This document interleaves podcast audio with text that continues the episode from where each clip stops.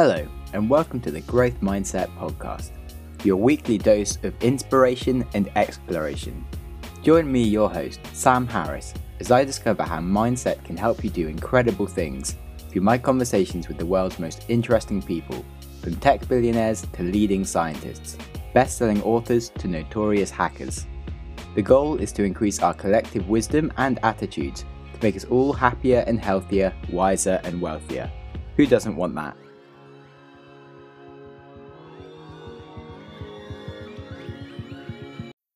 Today on the podcast, I have Ryan Gottfredson, PhD. Um, you may not have heard of this man, but I think you should have. And I think he's going to be a bit of a rising star in mindsets. And um, yeah, we have a really fascinating conversation about success mindsets and leadership. And um, he's been putting together a lot of research around four different mindsets that all um, are essential to become a good leader and to be successful. And they aren't all like completely linked. So like the growth mindset maybe need to be a bit well. You need to have more than just a growth mindset to become successful. It turns out apparently, and yeah, it's just a really fascinating conversation that we go into. It's um it's quite long and deep and really really useful. And yeah, I think you will enjoy it. And without further ado, let's get into talking to Ryan about success. So I'm a leadership professor at Cal State Fullerton, and I also call myself a mental success coach. So where I started with all of this was I've been doing research on leadership for the last decade or so. And one of the things that I found through all this research is that the majority of focus on leadership and largely personal improvement is around behaviors. How can we improve what we do? But what I've realized as I've worked with leaders is leadership is not about what you do, it's who you are that really makes you effective. And so as I dove into this understanding that leadership is about being a certain type of person, then I started to focus on well, how do we capture that being? And over the last seven years, I've really been focusing on that element, which has led me right into mindsets. Is our mindsets are largely the mental lenses that fuel almost all of our processing on a day to day basis. And if we can understand that, and if we can improve the mindsets of leaders, then we can improve how effective they are. Okay, cool. And so you decided that would link straight into coaching and like writing books and things, and that's the best way to change people? Well, what I've learned is through all the research that's been done on mindsets is one of the things that's really fascinating is rather small interventions can dramatically shape and improve people's mindsets. So there's dozens of studies that are out there that talk about a writing two paragraphs or watching a 3-minute video or going through a 15-minute training can have some pretty significant effects on how people think, learn and behave you know weeks and sometimes even months down the road. And mm. so what i primarily do in terms of the consulting and coaching that i do is i help leaders awaken to the mindsets that they have. So i help them identify what are their current mindsets and what mindsets do they need to have in order to become better leaders. And so through this awakening process that covers about half the ground that we need to is we need to just awaken first of all. And then once we awaken then we can engage in activities that improve the specific mindsets that they need to work on.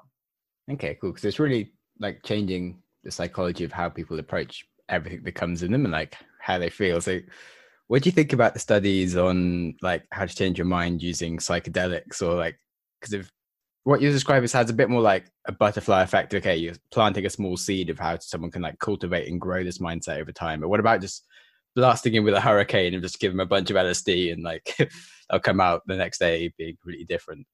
Well, I would say having never done LSD, I'm not sure uh, I know a whole lot about it. I've gotten into some of the research associated with psychedelics, and it seems like if those are taken under the appropriate context and with a coach that they can have dramatic effects on people's mindsets for sure i'm not sure everybody's comfortable with that approach and i think that there's other ways to approach it but i think at the core level the principle is the same is our mindsets are primarily founded upon i think our fears and also our our big goals.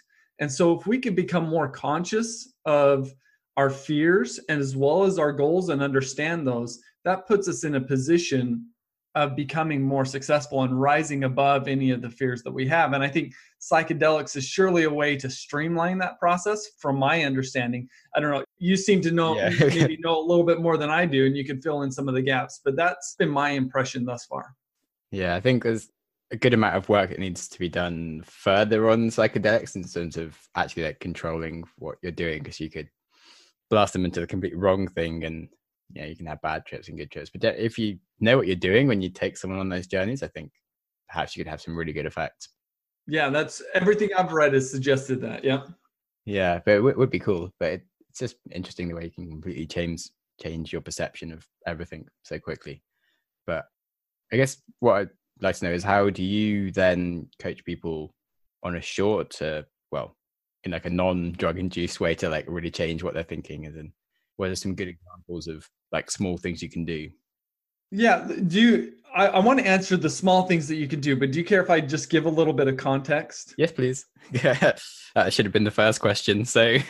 No you're good. No but i think it's important to get there but it's important to know why we get there so what research has found is that largely 90% of our thinking acting feeling and judging is done essentially on autopilot it's done through our non-conscious automatic processes. And we all know that autopilot only seems to work if the instruments work appropriately. And here's the interesting thing. So I, have got a mindset assessment, which uh, I'll talk about here in a little bit. But I've had thousands of people take my mindset assessment. And what I found is that 95% of people do not have the optimal instruments to drive their autopilot which suggests that most of us are, while we're operating with our non conscious automatic processes, it's actually not as effective as it should be. But if we can become aware of what our non conscious automatic processes are and then improve them, then we could, one, become more conscious, or two, we can improve our autopilot tendencies. And so I think that there's a lot of power in that and here's the problem in my mind is and i'll be interested in your in your opinion on this but when i go around and speak it seems to me that most people have mindset the word mindset in their vocabulary mm. but then if you were to ask them what mindsets do you need to be or what mindsets do you need to have to be effective do you feel like you would get any specific answers yeah i mean because if I run the growth mindset podcast, I'm pretty sure everyone would just say growth mindset straight away because right. like, they've just heard it five minutes ago, kind of thing. If they're talking to me, yeah, a little bit in a bad position to really have good like scientific data coming at me. Is in, but if I didn't mention that at all, then yeah, I don't know what people would say.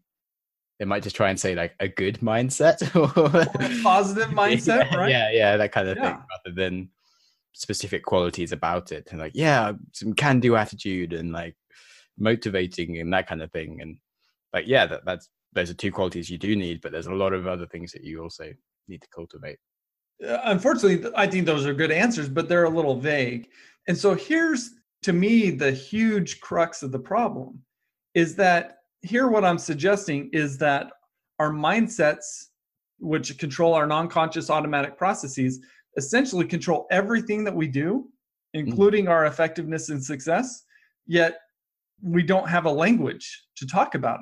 We don't know what mindsets to even focus on. And in your case, where you focus on growth mindset a lot, maybe we, we know growth mindset, but what else mm. beyond growth mindset? And so that's where I was at a few years ago as I found out all this research by Carol Dweck and others on growth and fixed mindsets. And I thought, well, what other mindsets are out there that I need to be aware of? And so as I started to dive into the literature, I found that there's pockets of mindset research being done, some in psychology, some in marketing, some in education, some in management.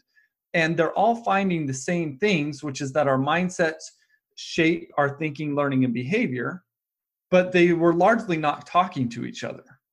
And so, what I've now done is I've pulled together these different pockets of mindsets into one framework that allows people to truly awaken to their mindsets because what I'm doing is I'm giving them a language and a vocabulary that allows them to objectify their mindsets.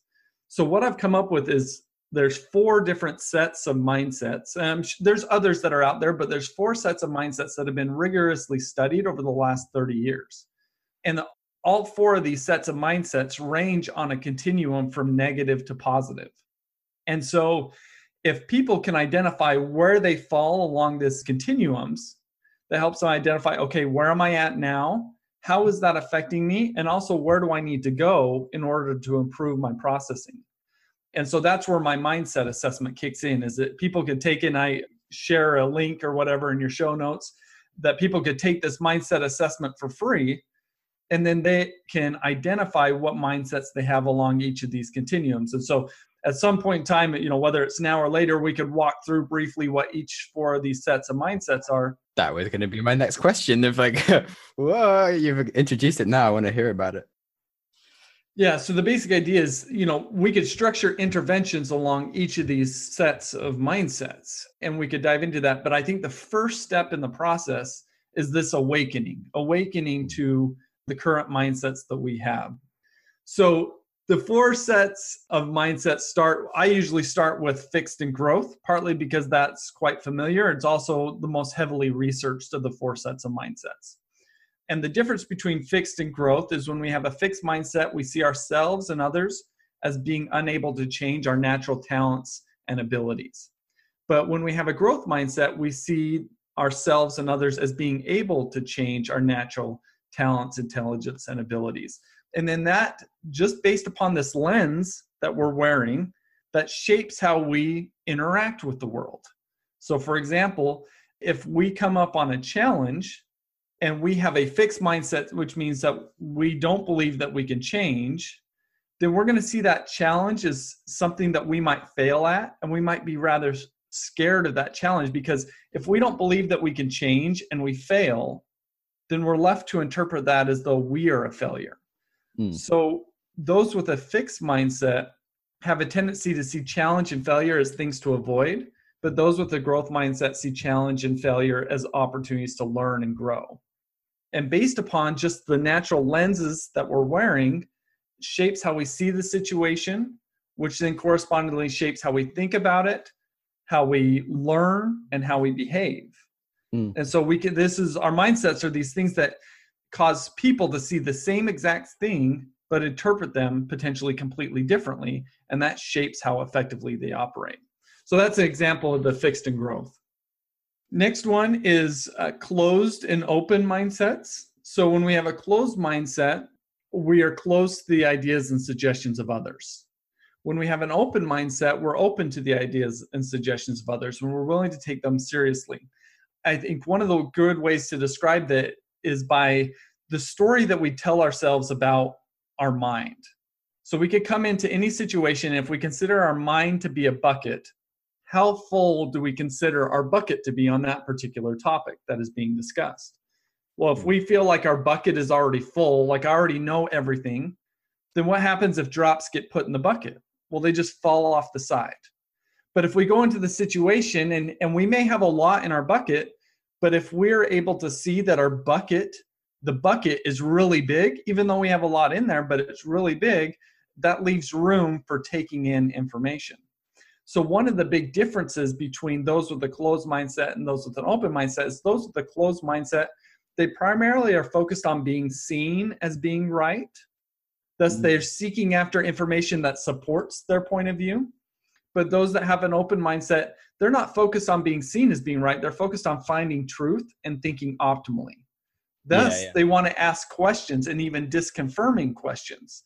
And yeah. so, again, people could see the same thing, such as somebody disagreeing with you, and somebody with a closed mindset would see that as a threat and get defensive, whereas somebody else would see that as, again, as an opportunity to learn and grow and coming closer to a, a better understanding of what, what truth is.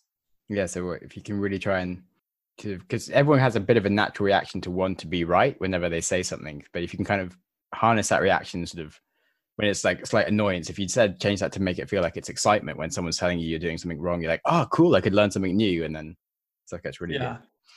But what I just thought about as you were saying that is closed versus opens, and you're more likely to respond to people's um, inputs. So, is there any studies relating to introverts versus extroverts on this? Because like extroverts want to talk about stuff, whereas introverts are like more like self-contained and happy with their own things. And it does like it just sort of made me think perhaps there's a link as well. Or has there been any studies on that? Not directly, and not and not, not that I'm aware of. And so in the academic literature, I've called it closed and open. In the academic literature, they call it implemental and deliberative mindsets. I call it closed and open because that's much more accessible than implemental and deliberative mindsets. Yeah. And so in terms of these implemental and deliberative mindsets, there I haven't seen any studies that look at personality and personality's role on these mindsets. I have a tendency to think about mindsets as being different than personality in the sense that personality is a much more stable trait within us. We're we're not very likely to go from being an introvert to being an extrovert throughout the course of our lives. Whereas our mindsets are a relatively stable trait where we are able to change our mindsets, but then once we change them, they're a little bit longer lasting than let's just say mm. our attitudes or our moods because those could change, you know, fairly rapidly. Our mindsets are generally something we carry with us for quite a while but again they are something that we can change so i think you know but my hunch is based upon other research on related topics is it seems like you're probably onto something that extroverts probably have more of a tendency to being closed-minded than introverts but i'm not sure that effect would be really big because i also think that introverts can be very closed-minded i think yeah yeah I could easily see an argument for either direction, and then yeah. whatever the science proved, I'd be like, yeah, that's that's completely fine. but yeah, no, this is quite interesting, really. Yeah, I'd be interested that maybe sort of your personality naturally tends you to sort of be across a certain set of mindsets. So if you were like an INTJ on like your personality profile, you'd be naturally or whatever this different type of mindset collection sort of by default. But then as you get older and you learn from mistakes and things, you might recognize that your behaviors have helped, or you might read a book that actually will open your eyes to operate differently. you'll try and change these things. So yeah, it would be interesting to actually like know what kind of personalities, yeah, kind of affect things, and the way like what other mindsets you have would affect the way you happen with other mindsets. Because of like the idea of the, the growth mindset is kind of you can get better at anything in some ways. So if you do have a closed mindset, you should recognize that if you have a growth mindset to then force yourself to then get an open mindset kind of thing. And sort of if you could have like one to sort of just start like working on all the others kind of thing. Yeah.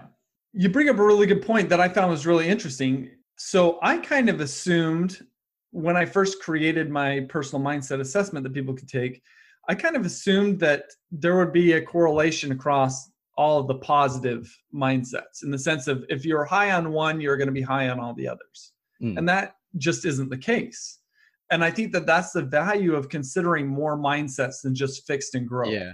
As powerful as they are and as important as they are, what I'm finding is people can be very growth minded, but also be very closed minded. Yeah, you could think that you're, oh, good, I'm really good at things. And I'm also really good at getting better at things because I have a growth mindset but I'm not going to listen to anyone's opinion because if I'm so good at like getting good at things by myself, and that's yeah. closed mindset.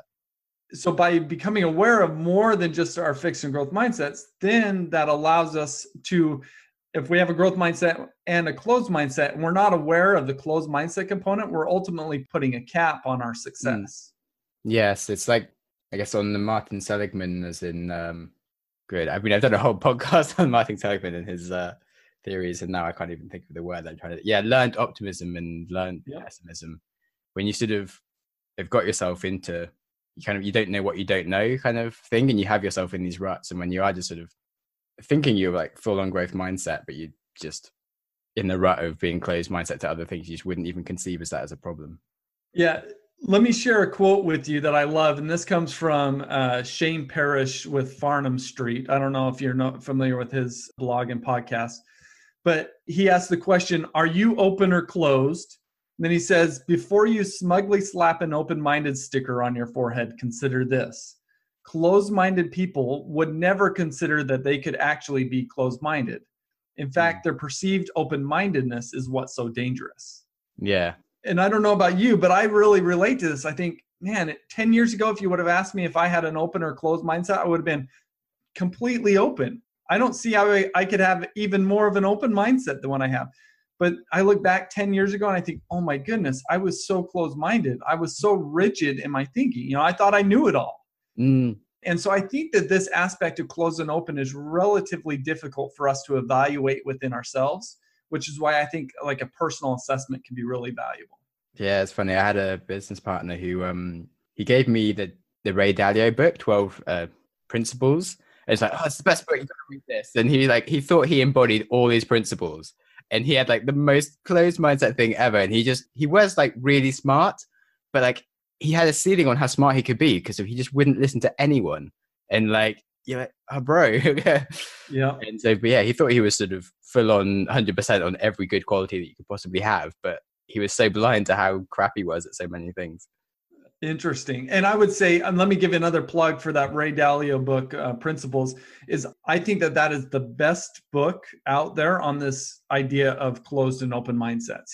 I mean, it just makes sense when he says it, and it seems, oh, this is so common sense to have an open mindset.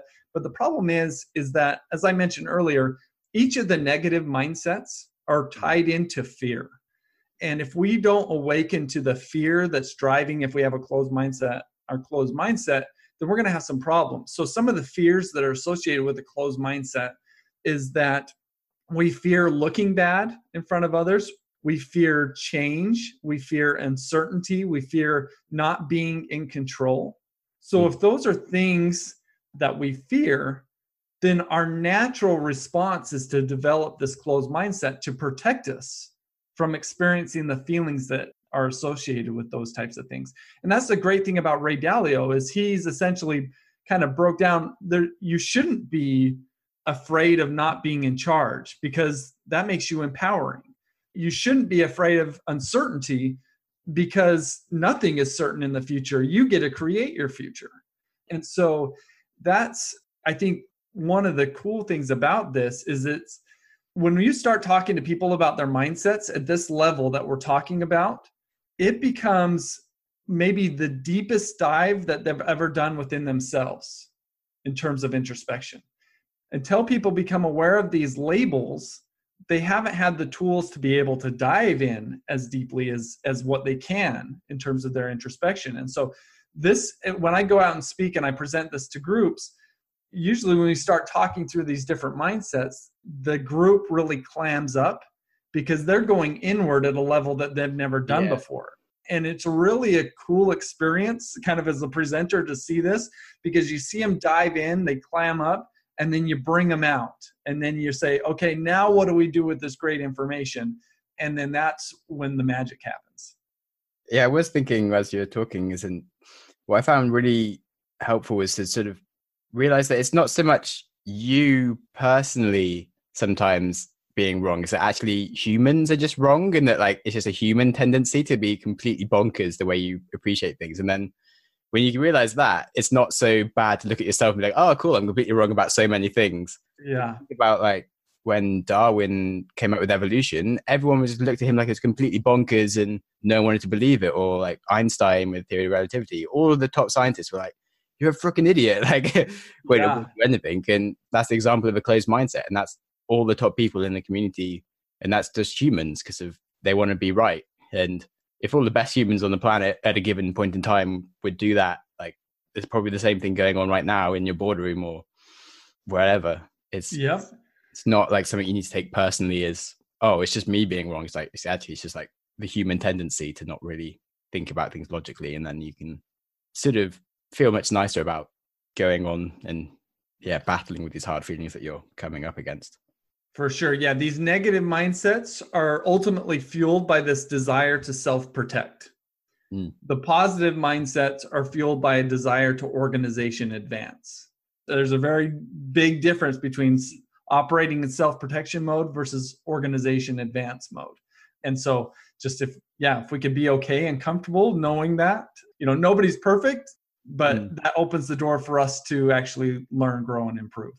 yeah so but as a child, is it not something you kind of get by default in your personality of your approach to like risk and challenges? If you are more likely to enjoy having risk and being wrong about things and being outside of your comfort zone, then you're more likely to have an open mindset kind of thing.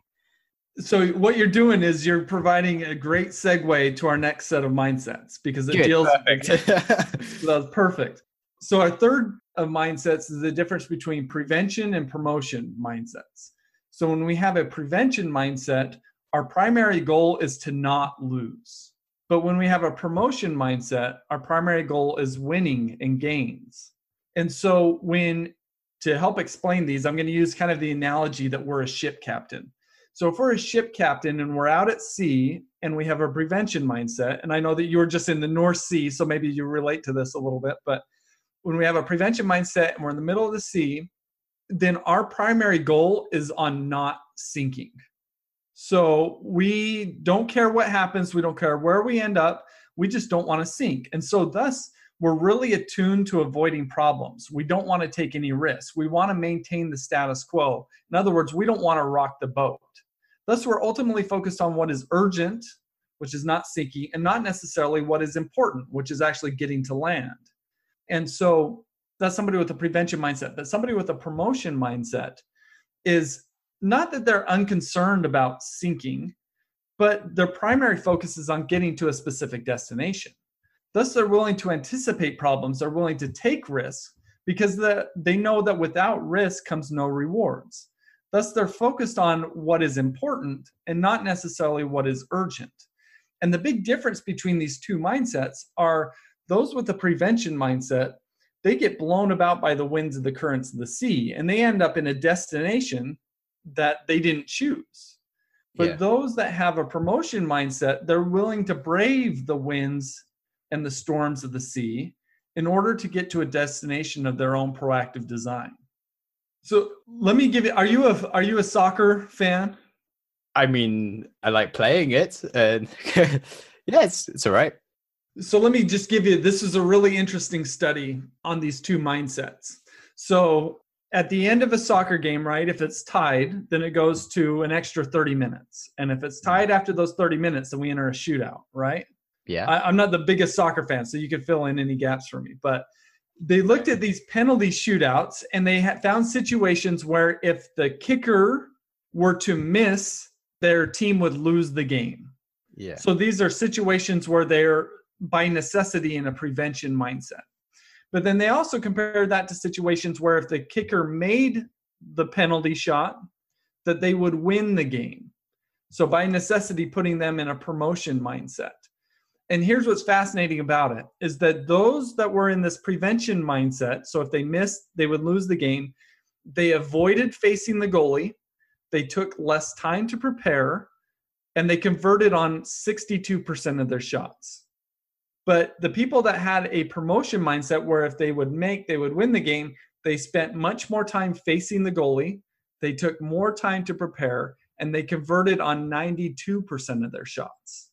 So a 30% difference in the conversion rate just on our approach. So research on these two mindsets over and over again has compellingly found that you are going to be much more successful, engaged, satisfied in life if you have a promotion mindset. The, the meta analyses that have been done have found that there's only one primary benefit to having a prevention mindset. And it's not an unimportant benefit, but it's only one, and that is you have lower safety incident rates. Mm. And so, you know, one of the big questions, I, in fact, I was working, did a training with an organization this last week, and they had their top 30 leaders in the organization take my mindset assessment. And then I looked at their mindsets collectively as a group. And what we found is that the mindset set where they were the worst collectively as a group was on this prevention versus promotion mindset. So they were largely prevention mindsets. And they're a customer facing company. So they're dealing with customers all the time.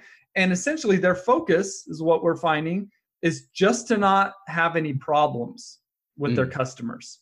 rather But that's a very different approach than trying to please their customers. yeah, So, because they're just, we want to avoid problems at all costs, that doesn't necessarily mean that they're doing anything to please or enhance the trust that their customers have with them. It just means that they just don't want any problems to occur. And they're putting out fires all over the place because they're not doing the work in advance to build the relationship with the customer such that when something bad happens, then the customer's willing to forgive them. And so operating in this prevention minded mode is one of the things that we revealed is really limiting them as a company. It's disengaging their employees and it's disengaging to their customers. Yeah, I think well that's a whole very corporate problem as well, is in like once you get big you have to sort of well, they say that you have to kind of go more into like prevention style mindset of doing everything by the books and properly and you can't kind of be like the tech move fast and break things which is maybe why they tech companies are like getting all the innovation and doing cool stuff these days because they are able to just go and amaze the customer rather than like just not fucking up for the customer. Yeah, and I think that that's where um, we talked about Ray Dalio's book Principles. That was so great with the open and closed mindsets. Another great book on many of these mindsets is a book called Creativity Inc. by Ed Catmull, who is the president I think he's just now retiring. He's been the president of Pixar Animation, and then when Disney bought out Pixar, he became the president of Disney Animation as well. And in his book, he essentially says if you aren't taking risk and if you aren't even in some instances trying to fail, then you're not going to be creative or innovative. And so the whole book is how do we create this culture in which creativity and innovation can thrive? And it's got to be one where you're consistently seeking after winning and gains as opposed to not losing. In fact, he goes so far to say that when Disney had bought out Pixar, Disney had been primarily operating in this prevention mode and they that it was his job to change it to become more promotion minded. And so it's a really interesting case study to see the transition or the changes that he made within Disney Animation. And right after Disney Animation got took over by Pixar, then you start to see these string of hits like Tangled and Frozen. And because they're they have changed the culture to bring out much more innovative and creative uh, movies than what they had in the prior 15 years. Yeah, because I guess they you know, they'd been so successful. Like you can't try and do something new and different, but when the world's changing, if you keep on doing what was successful 10 years ago, it's suddenly a problem. And yeah. Yep. Really limiting. Cool. So should we move on to the final mindset then? Let's do it. So the last one is the difference between uh, an inward mindset and an outward mindset. So when we have an inward mindset, we see others as objects and we value them as such. We see them as being less important than ourselves and we see their feelings being less important than our feelings. But when we have an outward mindset, we see others as people and we value them as such. And so to me, the outward mindset is very much the servant leadership mentality is the people that I am leading, they're as important, if not even more important than who I am. Whereas the inward mindset is in my visual mind, I have Captain Hook, who he's the leader and he's got Smee behind him, kind of rowing his boat. Smee is my object that gets my rowboat back to my main ship. You know, I'm not the as Captain Hook, I'm not the one, I shouldn't be paddling because I'm too important to paddle. So I've got some objects to do that for me. And so that's kind of the difference between inward and outward mindsets, how we view people.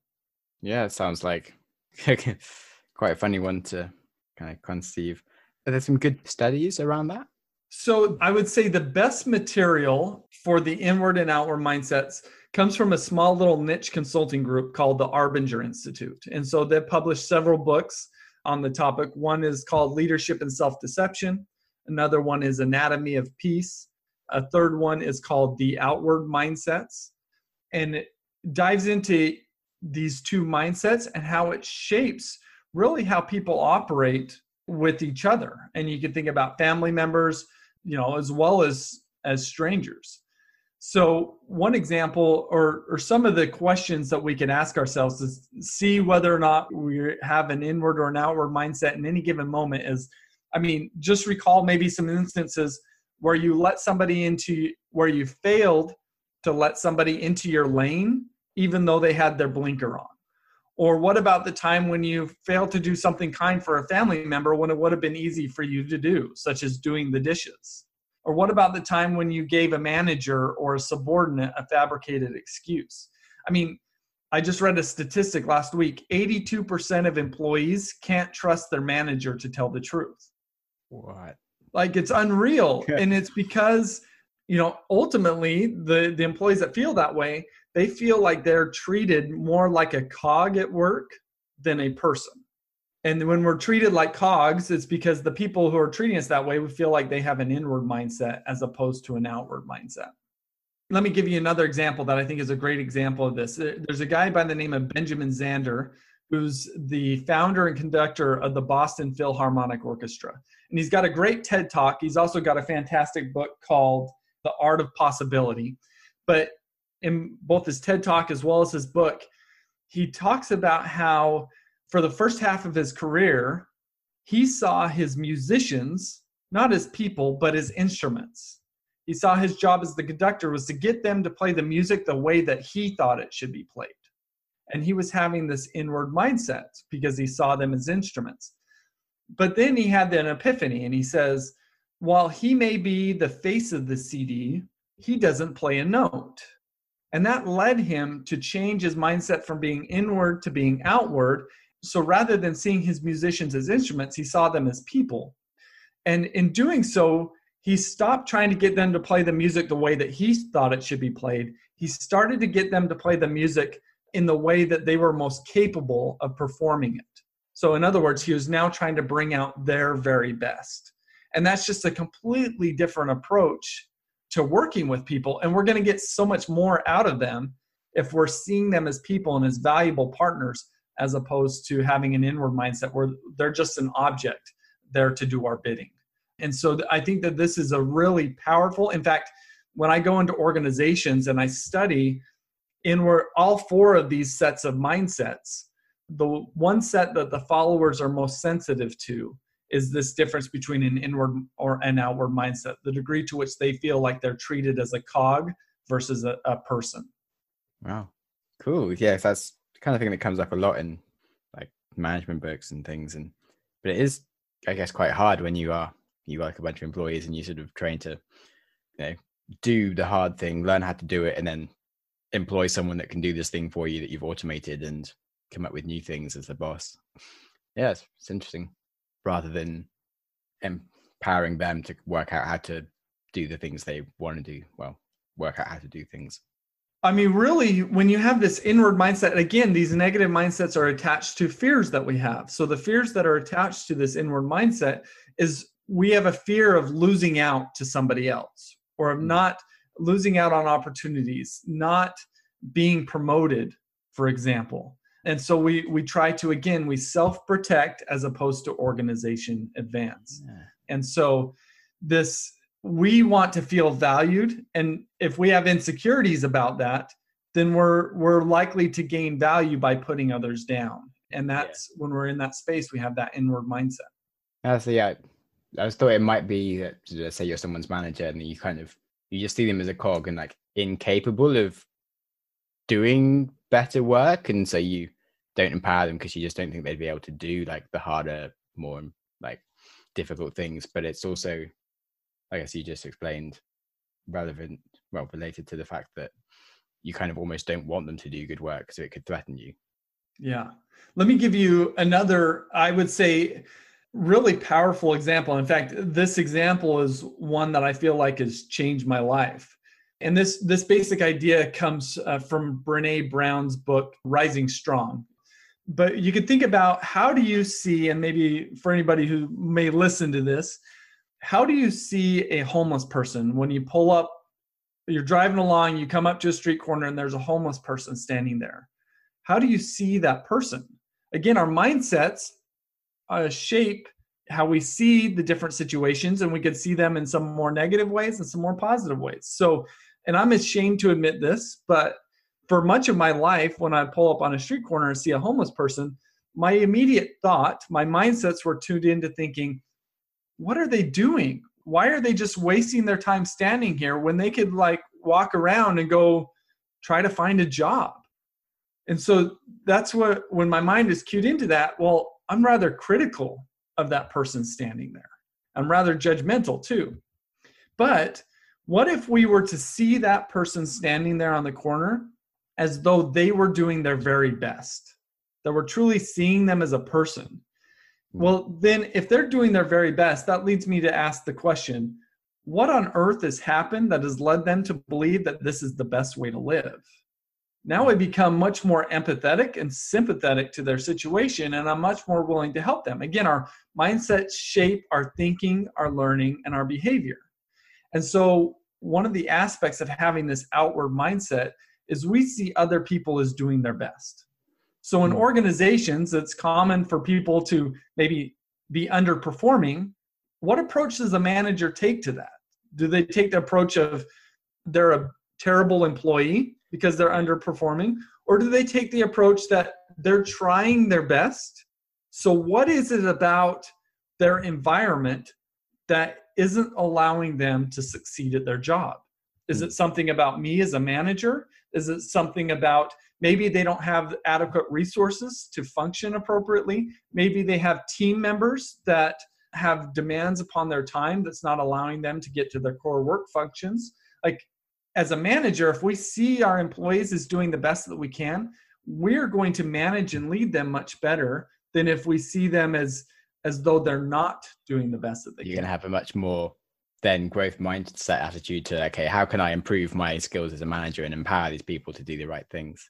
And um, exactly. Um, yeah, a good example I read was like if you're sitting in the cinema and then like 10 minutes into the movie some guy comes and like walks over you and you're like what the hell who is this idiot why are they so rude why can't they just get to the cinema on time jesus christ they've ruined my movie experience what an asshole yep like, the next week you go to the cinema but like i know you gotta have a call and it's really important and you like you got to take it and then like the taxi gets stuck in traffic and you get to the cinema 10 minutes late and you're like oh god i'm such a nice person. I'm so sorry i didn't mean to like walk over you.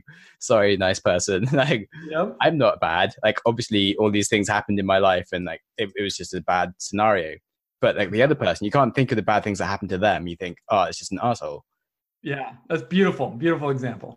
So yeah so you can just definitely just have the assumption that whatever someone's doing something bad there's probably a good reason for it instead of there's always a bad reason for it. Yeah. Is the lesson. Okay cool. So that's the general concepts of all these mindsets. So what I've kind of think because they're all kind of a bit isolated in these different mindsets and you've got a bit more of a unifying theory about them which i really like and buy into but what is because of all of these mindsets they have like scientific studies on like each individual mindset. What are the kind of are there any meta studies where people have done scientific analysis of something on the, as a whole group? Or is it more just tying things together and it's actually kind of theories at this point which all sound sensible but there has been very little work to connect these. Where i have seen at least comments on multiple of these mindsets in the same article is when we get into neuropsychology and when neuropsychologists start to look at brain functioning and why it is we do what we do and there's different theories that are out there to explain why it is we do what we do in some of those papers they'll reference how these mindsets they don't always call them mindsets but essentially that's the case. And they'll say oh well carol dweck found this about fixed and growth mindsets and gollwitzer found this about the deliberative and implemental mindsets and the regulatory focus theory which is this prevention versus promotion so they'll make brief reference to these different citations, which all suggest the same thing, which is much of our operating is controlled by our non conscious processing. And here's some areas of study that have demonstrated that. So that's really the only place that I've, I've seen these come together. But I think it it speaks to the power of mindsets in the sense of when they are being cited together, it's all about the power that they have to shape whatever it is that we do. And so that when when researchers cognitive psychologists are researching why why do we operate the way that we do they continually come back to these mindsets which i think is really interesting. Hmm. okay cool.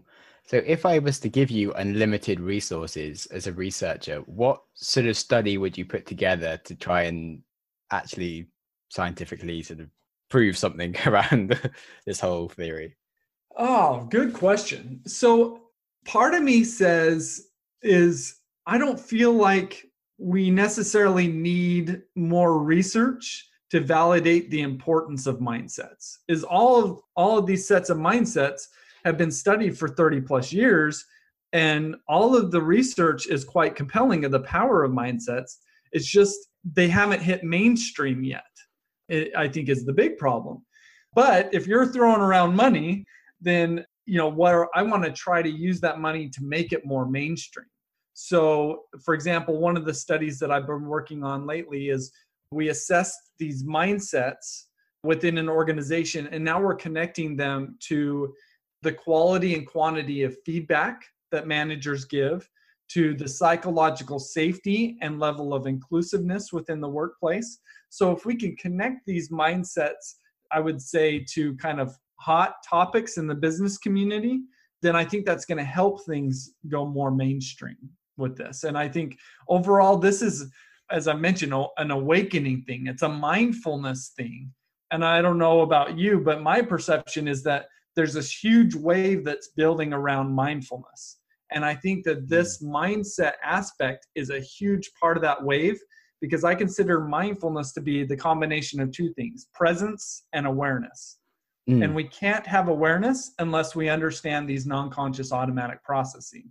And so, here, what I feel like I've got this framework that could really help people with that awareness component of mindfulness. And as that wave continues to build and then ultimately crashes, uh, hopefully, that this is a big part of that. Cool. Yeah, I've got two points there.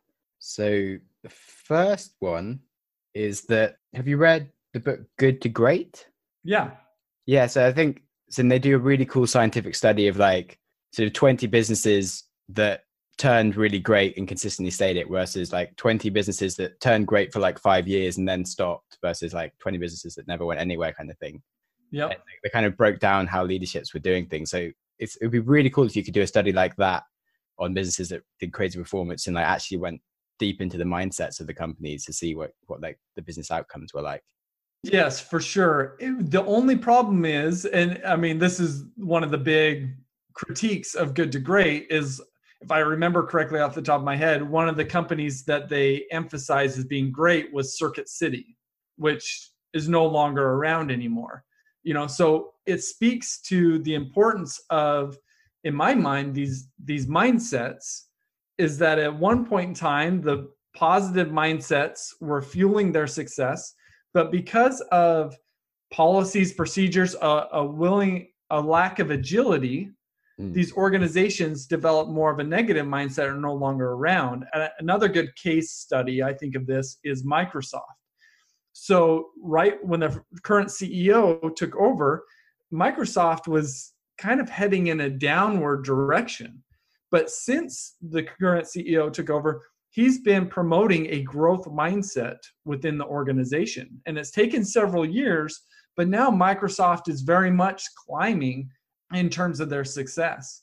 And so I think ultimately, I think what you're getting at is is a great idea. Is we've got to demonstrate how these mindsets affect organizational success. Uh, the challenge, though, then is measuring mindsets and how frequently we can measure them, because as we've seen with other organizations, or at least what I feel like we've seen with other organizations, is that one year they have yeah. you know the positive mindsets and five years later they have the negative mindsets. And you know it also is interesting to think about what causes that that change from positive to negative and it's surely rooted in fear of some sorts mm. they want to protect their current standing and so they quit being innovative and they start to rather advance they develop this prevention mindset where they just try not to lose anymore yeah, it's interesting because it would be really hard to kind of go back through sort of 15 years of performance of companies and then sort of test people like their like managers' mindsets at each point. It's not yeah. really that feasible. But it would be interesting to kind of maybe study and sort of see, okay, how does a company perform when it's kind of like shooting to win, like you said with the penalty example, versus when they're shooting to lose, like shooting to not lose? See, that could something you kind of look at as in just like as a bit of a slice of a survey. Um, yeah. Okay, and then onto the, my other point that I said about you're talking about mindfulness and how that relates into um, the mindsets, which I think is hugely related. Like we first spoke about um, possibly like a drug study that could come in, like sort of completely rewire your brain kind of thing. Then I, I did a 10 day Vipassana last year, which it did kind of come in and sort of completely rewire the way you're thinking. And you do realize all these stories you've been telling yourself that are really unhelpful. And you, you do actually think about, okay, how, what am I doing as a human being? What, what are my like default operations? And why is like, why do I always get angry at this stupid little thing when I could be really nice, sort of like the cinema example or something? And you actually sort of really get deep into your personal psychology and think, wait, why am I doing all these weird like default behaviors? And actually get to work on them and hopefully improve them in the right direction. And you still can miss huge chunks of it because if you don't know what you don't know, And if you just don't think about like your closed versus open bit, you might never actually get onto that. But mm-hmm. it's definitely having the mindfulness there. If you can practice it each day or do like one big thing like a Vipassana, then I think that is a really good way to try and get into the whole mindset sort of set of coaching yourself into it which yeah. have you ever done any of that with your coaching when you go in to talk to people? Do you ever sort of do an hour of meditation at the end of it or something? That'd be so cool. I haven't yet although i promote that basic idea is ultimately what we've got to do is we've got to create space both physically but also mentally to be able to unpack this within our lives and i think meditation strengthens our mindfulness muscle in order to do that. Let me give you a great example that I another study that I just read recently that I thought was so fascinating was one of the things that cognitive psychologists have found is that all of our processing in terms of the motivation for why we do what we do occurs primarily in the prefrontal cortex. But which side of the prefrontal cortex we rely upon can differ person by person. And what scientists have found is that if we re- rely more on the left side of our prefrontal cortex, we're more cued into the positive. But if we rely more on the right side of our prefrontal cortex, which is different than left brain, right brain thinking, but if we're cued into the right brain of our prefrontal cortex, then we're more cued into the negative. And so, knowing this, they took a group of people, assessed their processing at time one. They had half of the people engage in eight weeks of meditation training, and the other group did nothing. And then afterwards, they went back and they assessed their processing. And what they found is that those that went through the meditation, they operated more strongly with the left side of their brain than they had previously. And those that did nothing actually operated more strongly with the right side of their brain. And so, literally, the study was showing meditation changes the wiring in our brain, which hmm. is so completely powerful. But then the, kind of icing on the cake is they injected them all with a flu vaccine after the study and then they measured the number of antibodies their body had built up. And what they found is that those that went through the mindfulness or this meditation training is they developed significantly more antibodies to the flu vaccine than those that didn't go through the training. And so i use this as an example is largely what we talk about when we're talking about changing our mindsets is at the end of the day, we've got to change the wiring of our brain. And one of the best ways that we've seen that happen is through meditation trainings. Uh, and that's supported by studies like this one that I reference. Yeah. Wow. That's really cool. Yeah. I'd like to um, read that study a bit more. So one thing I think with meditation, people think it's, it is just only meditating and then that's it. But it is like a whole more aura of mindfulness. So maybe like the first time you then you know you're in a meeting you start getting angry or shouting at someone but you're actually you're kind of a bit more mindful of the fact that you're doing it. You're like wait why am i shouting? Maybe i can sort of stop this a bit earlier. And then like afterwards you'll like reflect on it a bit faster and be like yeah that was something i used to do a lot and like i'm not sure that was really helping right then. And then like the next meeting you go in you actually respond better. And like doing the reps isn't just the meditation 20 minutes. It's sort of actually kind of observing yourself in real life as well it's like I found when I did the 10 day thing, I was there like, oh my God, maybe I could stay here for 15 days or something. this is so much fun. I'm having so many deep insights into my life. But actually, you kind of need to get out at that point and actually go into the world and see all these other things rather than just being purely in your own brain for too long. Yeah, I think that that's so key. And I think you really nailed it on the head. I have a colleague that I work with, and he's a great mindfulness researcher. His name is Chris Reina. He's at Virginia Commonwealth University. And the way that he describes mindfulness is essentially what you said is it goes from being the actor within a movie you go from being the actor to viewing yourself as the actor so viewing yeah. yourself as as though you are on tv and until you can get to that place where you can do that you're really operating fully on autopilot. You're reacting to your situations, but not necessarily thoughtfully responding to those situations. And so, mm. creating that space in order for you to do so is is absolutely essential. Yeah, definitely. I've been working on a bit of a concept that I've found as a common theme in a lot of these sort of books is where it's sort of you're working in versus working on. So it's in like whether you're well, like on any of these things, you're kind of just reacting to your things, like the world around you, just in your brain and right here. But if you're sort of sitting there like above it, you're kind of working on what should Sam be doing right now, rather than just yeah. oh, I need to eat thing. I mean, this is this thing. It's like actually no, Sam needs to go and like he needs to go do his work and he needs to stop eating chocolate bars or whatever. And you sort of yeah, you have a much higher position. And, and the same with just in general life, as in you'd rather be working on a business rather than working in it with like the stuff that's just coming at you and yeah, I like that. That's great. Yeah, I, I may steal that. That's good. Yeah, okay. It's all right. It's uh yeah, it made a lot of sense when I thought about it. But yeah, when, on the meditation and then like the thing, I had a bit of an insight on like day five. I was having like, a weird conversation with like an ex girlfriend, how you do in your head. Uh huh. Um, there's this. uh Yeah, we're talking about like. So at this point, I'd like to just stop for a second and explain to you what the word equanimity means, because this next uh, story will not make sense if you don't know what it means. And basically, it's about kind of being level headed and um, not being swept up in your emotions and being like a rock or yeah as in something that doesn't move around easily and, and you're very like centered and in one place. So um, a nice story that will explain it much better than my lack of useful words is um, a story about this Chinese farmer who um, I think one day his horse runs away, and the whole village is like, "Oh no, this is so sad. This is such a terrible thing." And he was like, "Maybe, maybe it's not. I don't know. Let's not get carried away with our emotions." Because he's equanimous, and the whole village is very, very sad for him. And anyway, the next day, the horse comes back, but it also brings three friends of some wild horses that it met. And the whole village is like, wow, this is amazing. We have more horses. You're going to be so happy in life and everything is perfect. You're like the luckiest man alive. And then the farmer is like, well, maybe, but maybe not. And these farmers all think he's bonkers, but he remains equanimous. And the next day, his son is out riding one of these new horses, trying to like break it in and um, the horse bucks and his horse his his son falls off the horse and um, he has a very terrible injury and the whole village of course get very swept up in their emotions like oh this is so terrible. This is we're so sad for you. And, and the farmer still remains equanimous despite the fact his son is like deeply injured and well you know, it's very terrible but like he's like no maybe it's bad maybe it's good i don't know.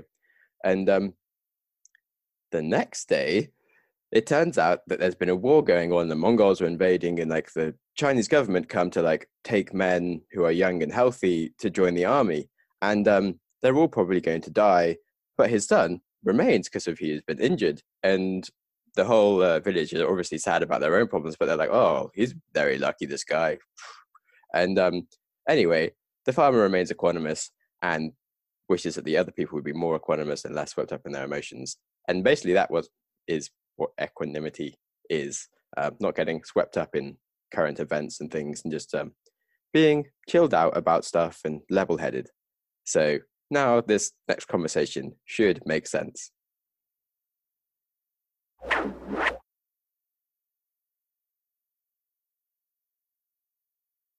Being equanimous. And um, up until that point, I kind of whenever I had like these questions about like life or something, I'd be in my head and I'd, I'd, I'd ask like this inner Buddha or something like above me, like, oh, what do I do now? And he, like sometimes he'd come up with some good wisdom, and that was great. And it would still be me like in my head. But at that point, I don't know, I told this girl a joke, and she's like, "Oh, Sam, you're so funny." And I go, "Oh, I'm not funny. I'm equanimous, or as I like to be known, Samonymous." and terrible joke. And um, obviously, she found it hilarious for some reason. But anyway, at that point, I then stopped thinking of this inner Buddha up there as some other guy and thought of that as me being Samonymous, which is a stupid name. And then I kind of embodied this like me being this guy up there who's really equanimous, and then like Sam being that guy down there that I like instruct what to do.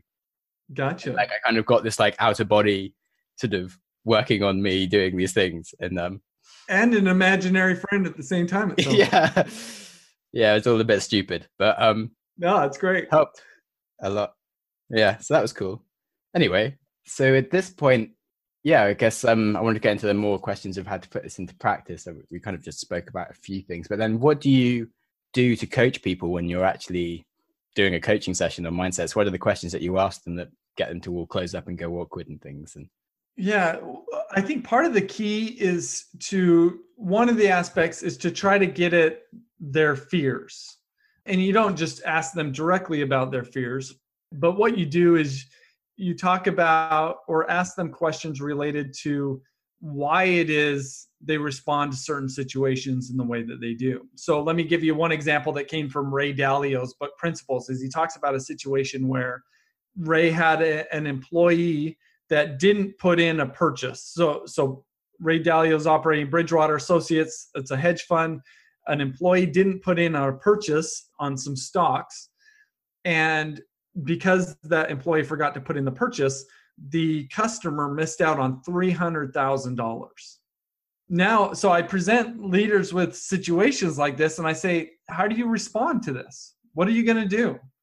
And most leaders say in the situation, Well, I need to fire them. Like we need to we need to send a signal within the organization that this type of behavior is not acceptable. And then I say, well, here's what Ray Dalio said about the situation. And what Ray Dalio said essentially, like, I'm not going to fire you because if I fire you, that incentivizes everybody else to cover up their mistakes. Like, I understand that this was a legitimate mistake. I don't want you to ever do it again. But at the same time, like, I don't want to punish you because I want other people to be open to bring forward the mistakes that they make because it's only if we have that type of an atmosphere, the safe environment where that can occur, that we can really excel when it comes to our customer service. Mm. And so, anyways, I try to bring up situations like these that unpack generally how they think about things and help them to see that they could see these situations in a different light. And what are the pros and cons of that? So that's one of the things that I do the other things that I do re- actually just revolve around small incremental things that they add in to their day to improve their mindsets. Such as one of the, in fact, I got it right here on my desk because I do it every day. Have you ever used the five minute journal? Yeah. So this is just a small task, five minutes a day. We ask, what are you grateful for? What are three things that would happen today that would make today amazing? And some self affirmations. And then at the end of the day, what were the three amazing things that happened today and what can I learn from this? For me, I used to have a prevention mindset and I didn't I never really realized it until I started using the 5 minute journal. And then it forced me to be much more promotion minded. And so over time as I've done this, uh, use the 5 minute journal of uh, just a small task, 5 minutes a day, I feel like it's truly rewired my brain to become focused on what making progress towards my goals as opposed to just trying not to fail. And so, small little tools or interventions like the five minute journal, even watching positive YouTube videos, you know, anything, the small little interventions sustained over time changes the wiring in our brain. So, depending on the mindset that the person is working on, we could kind of come up with a plan of what are some small little interventions that you can engage in on a regular basis that'll get you to change your mindsets over time. Yeah i found journaling is like a huge way to kind of change your mindset and be more mindful if you. Just observe yourself every day and then you read back and you, you kind of you start seeing the themes of you constantly like talking about the same stuff. You're like crap i'm being an idiot. Jesus. Just yep. let it deal with this thing. And yeah. Yeah so it's it's really helpful. And then i did think of a good story that doesn't really come to do with coaching, but it does help when you're talking about the Ray Dalio thing. Have you read the Andrew Carnegie's um, autobiography? So he I don't. No, I haven't. When he was he was given like his first sort of job. He was like 19 years old or something, and he was doing wage roll for um, this train company, and he had to take a train to go to this other town, and he had like I don't know two thousand dollars or something in his pocket, and like the most money he's ever seen in his life. But anyway, he was on the train, and then he gets to this other town and like he hasn't got the money because it fell out his pocket, and he was like, "Holy crap!" Shit. he was going to be fired. He'd never get like another promotion in his life. Like, everything would have been terrible. He'd have spent like the next twenty years in his life paying it back. He convinces the train manager to like go back along the train, and about like ten miles, he just sees the bag on the side like untouched and picks it up. He's like, "Oh my god!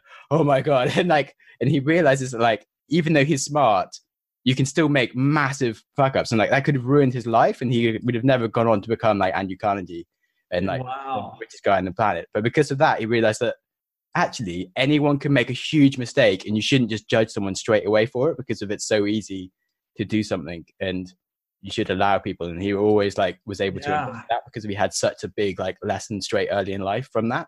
And you're like, yeah, it's a really cool example because That is a great example. Wow. Yeah. Great lesson learned there. Easier said than done, too. Yeah, yeah, yeah. It does take like something big of that to actually sort of realize it yourself and then be able to do that. But it's I'm reading his book, it's kind of like a real life version of like how to win friends and influence people. He just learns all these lessons himself quite luckily when he was young and was like mindful to actually observe them. And Yeah. basically he's kind of just wrote that book to himself in his head just by like watching what was going on in life. And Yeah. Interesting. That's great. I'll have to check that out. yeah. Cool. So yeah, and then so I guess we could go a bit more into you and things. So as an author, how did you then because you've been you've been coaching people, so you're now writing a book to help people embody these things. So we spoke about how you had the idea and then information. So how do you go about like actually writing it all down and what are your practices around that? Yeah, it's been a fun journey. So, as you mentioned, I'm, I'm working on writing a book to get it out there. I've got the first draft done, and then we've been through about half of the chapters in terms of revising them. I'm working with a content editor. And so it's very much in the works. But just to kind of give a basic overview of the book, is I've got six different sections in the book. The first section is okay, what are mindsets? Why are they important? Why do we need to be aware of them? And then I introduce the mindset assessment as part of this. And there's four different sets of mindsets. So for each of these sets of mindsets, I focus on four chapters what they are, how do they shape our thinking, learning, and behavior. And then a third chapter, how does that shape our success in life, work, and leadership? And then the fourth chapter is how do we improve with that particular mindset? And then in the, the final section of the book is just kind of an overview of why we need to consider all of these mindsets and the effect that doing so will have on you. So, the current title of the book, the way it stands now, is Success Mindsets The Key to Unlocking Greater Success in Your Life, Work, and Leadership. So, as I mentioned, we're, we're currently shopping it out to agents, and then hopefully uh, an agent will pick it up here in the near future, and we'll try to get it in the door of a publishing house and go from there. If that doesn't happen, then maybe uh, we'll self-publish and and uh, hit the shelves directly. So I'll keep you in the loop for sure. Yeah, definitely. It's exciting. Um, so how, what was your kind of practice when you were writing that? Is that like something you could just do in the afternoons or whilst you were traveling around? What? So I decided that this is something that I really needed to do, really valuable for me personally, as well as maybe for my business and my future. And so at the time I was waking up, I don't know, probably 6:30 in the morning and just kind of doing my day, you know, handling email, going doing some exercise, whatever. But I decided if I was going to have time to write this book, I've got to carve out time somewhere. And so since then, I've been waking up at five o'clock every morning, and then I I do my five minute journal first thing. And so after about you know that and uh just a, a few other things that I usually look through is about 5.15 i start writing. And then I, will write from 5.15 until 7 o'clock. So I, I try to cat you know not even look at my email or look at my phone during that time. It's just that's my writing time. And so now i guess it's been eight nine months that i've been doing it is i've got i finished the first draft i would say probably at about four to five months later and then have been revising it since then Nice, good. But um, so have you started going to bed earlier and things, or are you missing out on sleep these days? Because uh, not healthy part. Well, I've gone going to bed a little bit earlier, probably about a half an hour earlier than I used to. Uh, one of the things that I've found as I've done it is I actually have really enjoyed that time every morning. It's just kind of my me time. So I actually really look forward to it. As weird as that sounds. In fact, I've started on the weekends waking up at that time just because I really just, it's before the kids are awake. I've got two little kids Uh, it's before the kids are awake, and I really just don't get that me time otherwise. And because I found it so valuable, I've even been doing it on the weekends. Cool. So, how did a setback or a failure set you up for later success? Yeah, great question. So, when I I feel like I've been on the negative side of all four of these sets of mindsets at certain times in my life. And I feel like I'm much more on the positive side. I'm not perfect with all of them. But for me, when I was in high school, I was I enjoyed playing sports and I was very promotion minded. I had some very clear goals around sports. But then when I went off to college and moved away from home, I very quickly realized that life isn't all that easy. And so I developed this prevention mindset where I was just, as long as I didn't fail, I was succeeding, was kind of the way that I looked at it. And while I accomplished some pretty cool stuff, I think, you know, I got a, a PhD, but I think I largely did so with a prevention mindset. And then I got a job at Cal State Fullerton where I was a professor for a couple years. And then I just kind of had an itch to do something different. And so I did, I stepped away. I took a one year leave of absence where I did some consulting work with Gallup. And that year at Gallup was great. I learned a lot, but I didn't feel like I fit in very well with the culture there. And I, I felt a little pigeonholed in my position. And one day I was kind of expressing frustration to my manager, and, and she said essentially, Well, I don't think we can give you what you want in this position. So we're going to let you go. And I was just like, oh my goodness, like I've never been fired from a job before. I just got fired from my job. But in getting fired from my job, I, I then had a few months uh, until my semester started back up at Cal State Fullerton. And I had three months to introspect, to do some research, do a wide variety of things. But what I realized during those three months and coming off of getting fired was that I had had this prevention mindset and that where I was in my life was not where I wanted to be when I was younger. So if I you would have said when you're 30, I was 33 at the time, I wanted my life to be more than what it was when I was 33. And so it hit me like, well, if it's not what I wanted it, if my life is not what I wanted it to be when I was younger, how do I make that happen? And that combined with my 5-minute journal shifted me into the promotion minded mode. I mean, in reality, if you would have asked me two years ago if I ever would have started up my own business, I would have said, heck no, you crazy? There's way too much risk involved, right? I was trying to mm. play it safe. But since then, as uh, you know, now I've started up a business, something I never thought I would do. And I'm getting on podcasts like this as a way to try to get the message out there. And it's all about what's my destination? How do I get there? And it's been a very different mentality. I think as, as along with that is and along with learning about mindsets, it's forced me to become more growth minded, open minded, and outward minded as well. But that's one example of of how I feel like I went through something that really shaped my mindset. Yeah, that's really cool. It's uh, interesting what you said about people on PhDs. Is that so something I did notice, but I never really thought about until just then. Was like I was quite put off by PhDs from the amount of people that weren't enjoying them that I think only did them because they didn't know what else to do and they were just in a prevention mindset of like, well, I've been told I can do this PhD, so I'll take it because I'm worried. So they weren't shooting to win.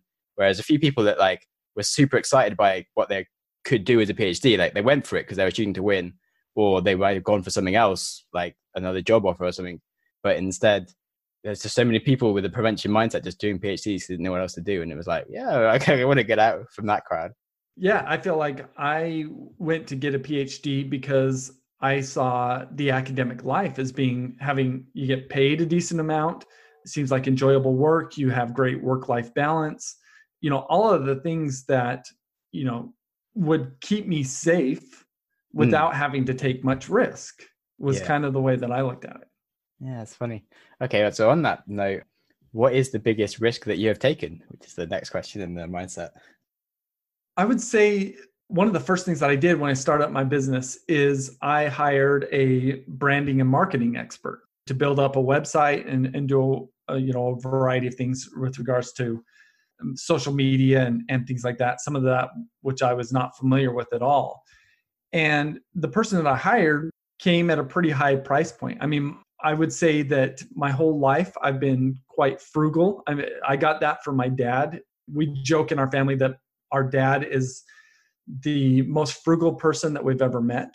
And so me spending money is not something that I like to do, but I with my new mindset, I just said, "Hey, if I want to get out there and if I want to be successful, I need to, you know, pay top dollar and get the top people in order to help me out to do this." And so to me at the time is I I didn't have much of a budget to do that, but I said I've got to do it because that's the only way I'm going to be successful and I would say I've had mixed results looking back on that. There were some things that went really well with that. There was things that didn't. But at the end of the day, what I feel like is I learned a lot in the process. And one of those is I broke down the barrier around kind of trying to spend the least amount to get the biggest bang. Now I understand I've got to see this as an investment. And that change in my mindset in that regard has really shaped how I have been able to grow my business as much as I had in the last year or so. Yeah, that's interesting. It's going to be a whole. Yeah, it does kind of link into prevention and promotion mindsets as of the way you spend your money, I guess. But it, the whole attitude to money is kind of like a, another thing that you could sort of completely not think about in the set of mindsets. But it, yeah, it is a big difference. And I was, I think I would really relate to that story of I was very much in sort of saving as much as possible. How can I do everything versus like actually, how can I kind of spend my money to actually make the most effect happen and kind of free up my time and do more kind of thing. Yeah, uh, to me, I haven't focused on it in anything we've talked about today or in the book that I'm writing because it hasn't been widely studied, but it's been talked about a lot. And the differences between deficit and abundance mindsets. Yeah. And to me, that's where I've been financially, is I've been in this deficit mindset and I've where I've seen money as a fixed pie. So if I want to build my wealth, I've got to spend less of that pie. But if we could view money with an abundance mindset as though it's a pie that can expand, now we're going to operate very differently. Instead of trying to cut costs, we're going to focus on how do we build the size of our pie. I think, in fact, the best book that I've read on this topic is by Jen Sincero, and the the book is "You Are a Badass at Making Money," and it's a fantastic book about uh, this abundance mindset. So if people have mental blocks with money, uh, that's surely uh, a book that I think uh, people can turn to with some great advice, as well as uh, her snarky personality. It makes it quite fun. Cool. Yeah, it sounds really interesting for people like us who are afraid of spending money. I'm, I'm, a bit worried about giving that to someone who sort of has a problem with spending too much, though. if they're like, "Cool, I'll spend more to make more money," then might be a bit risky. But um, interesting. I'll definitely try and give that a read.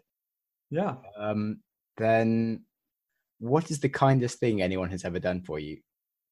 Oh, I'm going to connect this back to our mindsets. And I feel like it's the primary reason why I've been able to have a growth mindset for much of my life is the kindest thing that anybody's ever done to me was my mother, in the sense that it wasn't any one thing, but she always saw the best in me. She always saw me for my potential and not necessarily for who I was in that moment because I wasn't always the best kid. You know, I'd push my my mom's buttons every once in a while, but regardless, she always saw me for who I could be. And that gave me the freedom to explore growth and opportunity within myself. And so I think that that's now as a parent that's something that I I am trying to do with my children is is trying to see the best in my kids and and see them for who they can be as opposed to necessarily who they are, which sometimes they're terrorists. Cool. And on the subject of uh, kids, what's your most vivid memory from childhood? Huh. Man, there's just a lot. And I don't know. I'm trying to think of one that's maybe more formative. Yeah, I guess part of it is maybe my my father. So my mom was very engaged in my life. My father was an engineer, an extreme introvert, very quiet guy, was an observer, but one of the just nicest people that you could meet.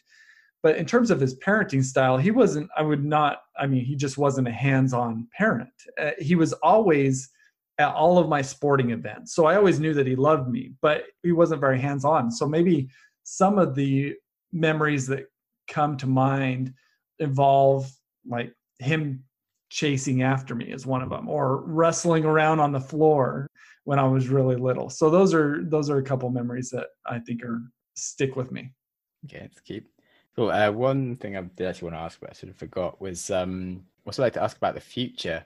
And because I mean, quite often I'm talking to like tech people, and it's kind of interesting to see what think about tech. But actually, you were talking about like going to be like maybe like a shift in the way people think about like mindfulness and mindsets and things. And what do you think is going to the world will be like in five years' time? Do you think there'll be a much wider kind of acknowledgement about this in like the workplace, and it'll just be for sure. And we're seeing in the last five years, the number of published studies on mindfulness has just skyrocketed. I mean, mindfulness has been studied for 40 years, but primarily focused on helping people cope with stress. And now we're seeing a bunch of research showing that mindfulness and meditation have a variety of effects, much that go way beyond stress, uh, such as creativity, decision making, ability to, to soak in feedback, your performance, your intrinsic motivation. I mean, there's just probably a hundred things that we could list, and all of the research is very compelling. So I think that that is surely going to start is going to help fuel this mindfulness movement. One of the things that I see, at least here in the United States, I'm guessing you may see it as well in the UK, but there's uh, increasing polarization on almost anything that we could talk about and we'll just maybe just to make it simple talk about politics is there's increasing polarization where and this is largely because of mindlessness that people they adhere to one political perspective largely because that's how they were raised and they're not willing to be open to the ideas of somebody from the other perspective. But as this polarization has occurred i think one of the things that this has done is it's allowed for mindfulness to pop up back in the middle that there's a growing body of people who maybe don't necessarily affiliate with one political party or the other, but they just see things as there's value in both perspectives. And how do we understand this value? How, can we sit with these differences and be okay with that? Can we be okay with uncertainty? And we're finding that the people who are really successful are the ones that embody those types of ideas. They could sit with multiple perspectives, they could see the perspective of others they see others as people as opposed to objects, regardless of what their political stance might be. So I think that we're probably going to see an increased amount of mindlessness, particularly when we have a cell phone in our pocket. And anytime we have any free minute, it's our habit to pull our, our phone out of our pocket as opposed to just sit there and observe. So I think we're going to see increased polarization even with regards to the spectrum of mindlessness to mindfulness is we're going to see people growing increasingly mindless and we're also going to mm. see a body of people that are able to rise above that and these are going to be this mindful people and they're going to become a larger and larger percentage within our population and they're going to be the people that drive our future moving forward yeah yeah it's the concept in, that he talks about in deep work isn't it where he sort of says like those who are able to do deep work and think about like what it is they're doing and like get away from just sort of working in things and just being distracted by their phone are the ones that are going to be able to create value. And it's that value that actually is becoming more and more valuable, but it's also harder and harder to do. And if you can get more into these mindsets, then you can do these things. So yeah, that's really cool. Yeah, is there anything else that I should know about you or should have asked about mindsets or just about your life? And if you survived a shark attack or something that I will be pretty annoyed about to find out if you haven't told me. No, I wish I was that interesting. Uh, I'm no, I think this is great, and I think I mean hopefully one of the things that listeners, but even you, take away from this is just a better way to evaluate yourself at a much deeper level. Like where do you stand on each of these different mindsets, and where how can you improve by focusing on certain mindsets where you may not be doing as well. And as I look back on my life again, I said. I've been on the negative mindset for each of these sets that we've talked about and as I've shifted to become more positive, my life has only gotten better. And I feel like. I, am a much better person. I'm a much more capable leader. I'm a better spouse. I'm a better father. And so to me, even as just to kind of summarize these four sets, is I don't know about you, but when I say the words fix, close, prevention, and inward, mm. the feeling that I get is like a raisin, like like yeah. being shriveled up. But when I say growth, open, promotion, and outward, now I feel like a flower that's blossoming. And this is the difference that we have in the world. If we have negative mindsets, we're like a raisin to those around us. If we have a, these positive mindsets, we're much more like this flower that's blossoming. And that's the effect that we have on the world. And so we need to become conscious of this for ourselves because I think in over everything that we've said, well, one of the things that I, I commonly say is we tend to think that our thinking is the best way to think.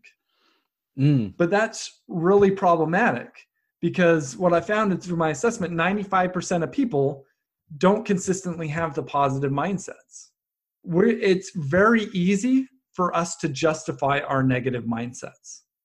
And so if we've got to be able to one as we talked about become conscious of these things because by becoming conscious we could rise above them you know i being in a prevention mindset for so long i could justify that. Oh i don't want to start up a business. That's risky. I'm going to end up down the tube or something like that. Well that's you know while that was easy to justify it was also what was preventing me from achieving the success that i wanted to in life. And so we've got to be open to the idea that our thinking is not the best way to think. And hopefully this framework that we've talked about helps people to see how they can improve their thinking yeah that's cool. Yeah well i think i found the um studies on like split brain patients really helpful as in when you're talking about people they'd be asked to do something with their one half of their brain they'd start doing it and then they ask the other brain how the brain why they were doing it and they just make up these weird stories as to why they're walking to the fridge. Like oh i'm getting a coke and like they had no idea why they're walking but they'd instantly come up with a story to make themselves sound like logical. Yeah. and like your brain is literally wired to just come up with stories to make you sound like a, a clever actor when actually you have no idea why you're doing like some bonkers things and yeah it's a nice way to kind of actually like go, oh crap, my brain just does stuff without me knowing really why, and I'm just sort of lying to myself the whole time. And I think, oh yeah, I'm clever, so I'm doing this thing, and I'm actually just an idiot. And you can embody yeah. that. You can kind of start working on these things and realize that you're actually much way further down the scale than you thought you were. But then actually, it means you're still in the same place. You just acknowledge where you are, and the scale is suddenly much bigger as to how well how much more you can improve, kind of thing. And so yeah. you, don't need to think of it negatively. You kind of just think of it realistically, and life is great. And that, but that's the challenge is thinking of things realistically yeah, yeah, because okay. our brain isn't necessarily programmed to do that. But uh, yeah, great thoughts. And lots of people can agree with me and be wrong, and I can agree with myself, and I'm probably wrong about half of it as well. It's a it's a funny one to work through. Okay, and then finally, finally, finally, is there anything you want to ask me that you haven't asked? I would say the yeah. I guess I see it as partly my mission is to help expand the people's understanding of of mindsets. So what do you feel like for you is that an important part of your mission and whether or not it is to the degree that it is how do you intend on improving how you kind of spread the mindfulness word. Mm, okay. So, yeah, and that is something I really did want to find out was like how mindset. So, as what I've initially been doing was talking to just crazy interesting people and trying to work out what their mindsets were and trying to prove to people that anyone can kind of do amazing things and that you can have a growth mindset. Like these people all have these backgrounds where they came from nothing or whatever and actually were able to go and do something awesome and say like, hey why can't you and trying to find like just proof for people that you, they can adopt these mindsets and you're not like ingrained with where you are is something that I've just been trying to do throughout the podcast, as well as just find interesting people and find out how they're doing things. And now, like with this whole like specific mindfulness project where I'm talking to you and like other authors, I really want to one just build like a great sort of 10 part series. It's almost like getting a book for free of just like the best content that there is on mindsets and the best concepts so people can really get like a good overview and like become educated on it. And also to educate myself and be actually so when i am in like a conversation with someone i can literally kind of recall straight away like the best thing that i could say to them to like get them to do the better thing. Because of it it is kind of hard to come up with something that's sort of always relatable to the right person at the right time but the more you practice and talk about it the better you are in these circumstances. So talking to someone like you who coaches people, I can find out like, okay, how do you change people's mind, and and I can get better at changing people's minds myself, which is I think um, really nice as an opportunity for me to actually just be able to ask people that are doing it and learn from them. Yeah, no, that's great. And I, you know, one of the things that you're saying that I love is, you know, I guess the way that I define leadership, because I I come from this from the leadership lens, is leadership is the use of power and influence to direct others to goal achievement And really, everything that you're talking about is this idea of having influence to be able to direct others. And as we, I think everybody knows, is there's more positive forms of influence, there's more negative forms of influence, where the negative forms of influence are founded upon kind of the position which we hold and our ability to reward and punish. But really, the true and most effective forms of power and influence revolve around the type of person that we are. Are we somebody that other people want to follow? And when we become that person, then we could give them suggestions and they'll listen, mm. right? And that's, you know, so what I hear you saying is, you know, you want to be a, a leader. You want to be a positive influence on the people that you interact with, whether personally or through the podcast or, you know, other mediums, you know, and that's inspirational because when you look at any of the great leaders throughout history, to me, the one thing that they all have in common is that their primary purpose was to have a positive contribution on society and on people. And so I think if there's people like you who have that vision as well, then you know I think we're standing in some pretty good uh, territory. Oh, thanks a lot. That's really nice. Because uh, I think in the same way that when I was younger, I started a business. I was always really like, anti-sales because I didn't like the concept of sales. Like a salesman sort of is like a horrible person that makes you buy things. But then I found out that I loved making sales because of actually I was solving people's problems and I was helping them like achieve something that they wanted to do. And when you do sales with the right mindset, it's actually a really nice thing. And in the same way, like leadership, I kind of felt a bit like you know it's a bit dictatorial. I don't really want to be like telling people what to do with their lives but actually if i can help people and empower them and like people like listen to me because i'm helping them then yeah i do want to lead and i do want to like change the world in that sense so yeah that was quite a nice way of putting it thanks maybe hadn't really thought of it no you keep up the good work and i'm uh, you know glad to be on uh, your show and help you do that so yeah, thanks so much it's a pleasure to have you and um, yeah looking forward to hearing how the book goes and uh, anything else and if you can find some more ways to do research and things, that would be super fascinating. And any um, research that you get from all your uh, online tests and what people are doing there. And so, guessing as over time, you know, after the, over the next five years, you can kind of observe a bit more of like who are the people who have taken these mindset tests and how have they changed and what are they're going to do. That would be really fascinating. Yeah. So, well, cool. I'll be watching. Awesome. That'd be great. So, what an amazing set of just insights from Ryan there. Like I, I really can't say how much fun I had during this conversation. Just it was such a pleasure learning so much and to dive headfirst into mindsets and all the different things that we tell ourselves. And human behavior is just quite fascinating. So um, I have quite a few top tips, uh, and I'll try not to spend like another podcast worth of just talking about it. Um, but basically, I, I really like the conversation around like mindless or mindfulness, and um, Ryan's point about there being like a growing divide between those of us that become owned by our devices rather than them being a tool for our bidding is uh, quite relevant. And I've recently spoken about this a lot on the podcast. So go back and revisit some of my lectures on technology if you want to hear more about that. Um, we lightly touched on money and scarcity versus abundance mindset. And I think there's like a whole topic here that I should probably explore further of whether you're like a slave to money versus being a master of it, which is just really important in life. Um, so yeah, I'll visit that in the future for sure. And there seems to be a bit of a theme developing on the podcast from the people I interview, where these like interesting people just sort of seem to take control of their life and write a book by getting up super early. And um, yeah, you can really get a lot of deep work done by waking up at 5 a.m. So uh, I need to start doing that already, and maybe you do too.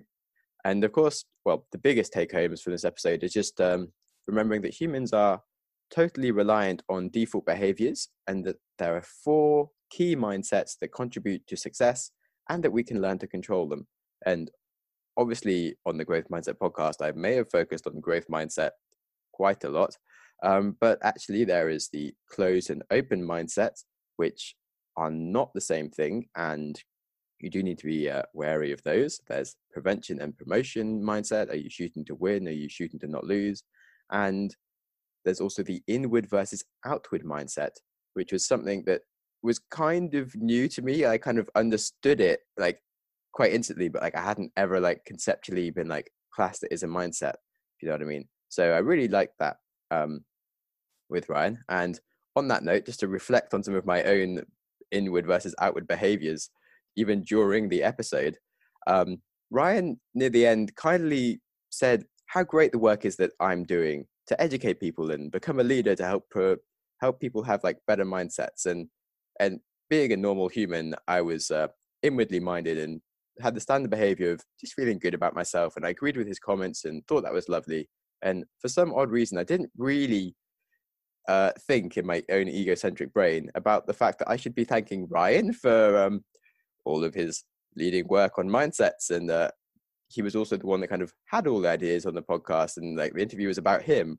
And yet I was there, like feeling like I was the hero of the interview with all these questions that were like fascinating. And quickly, um, yeah, I'm deluding myself into thinking how great I am when he was obviously fantastic and I was sort of just along for the ride. Um, so yes, I need to change my own inward mindsets to be more outward and think about other people more. Because um, yeah, being a human is hard and you can kind of quickly delude yourselves. Um, and with the power of mindsets that we have learned, we should be able to solve our innate tendencies to just be idiots. So if you want to find out your own mindsets, um, then go to Ryan's website, which you can find in the show notes, or it's at ryangottfredson.com, which is hard to spell. It's a okay, whatever. Um, just go to the show notes. It's it'll be on the link.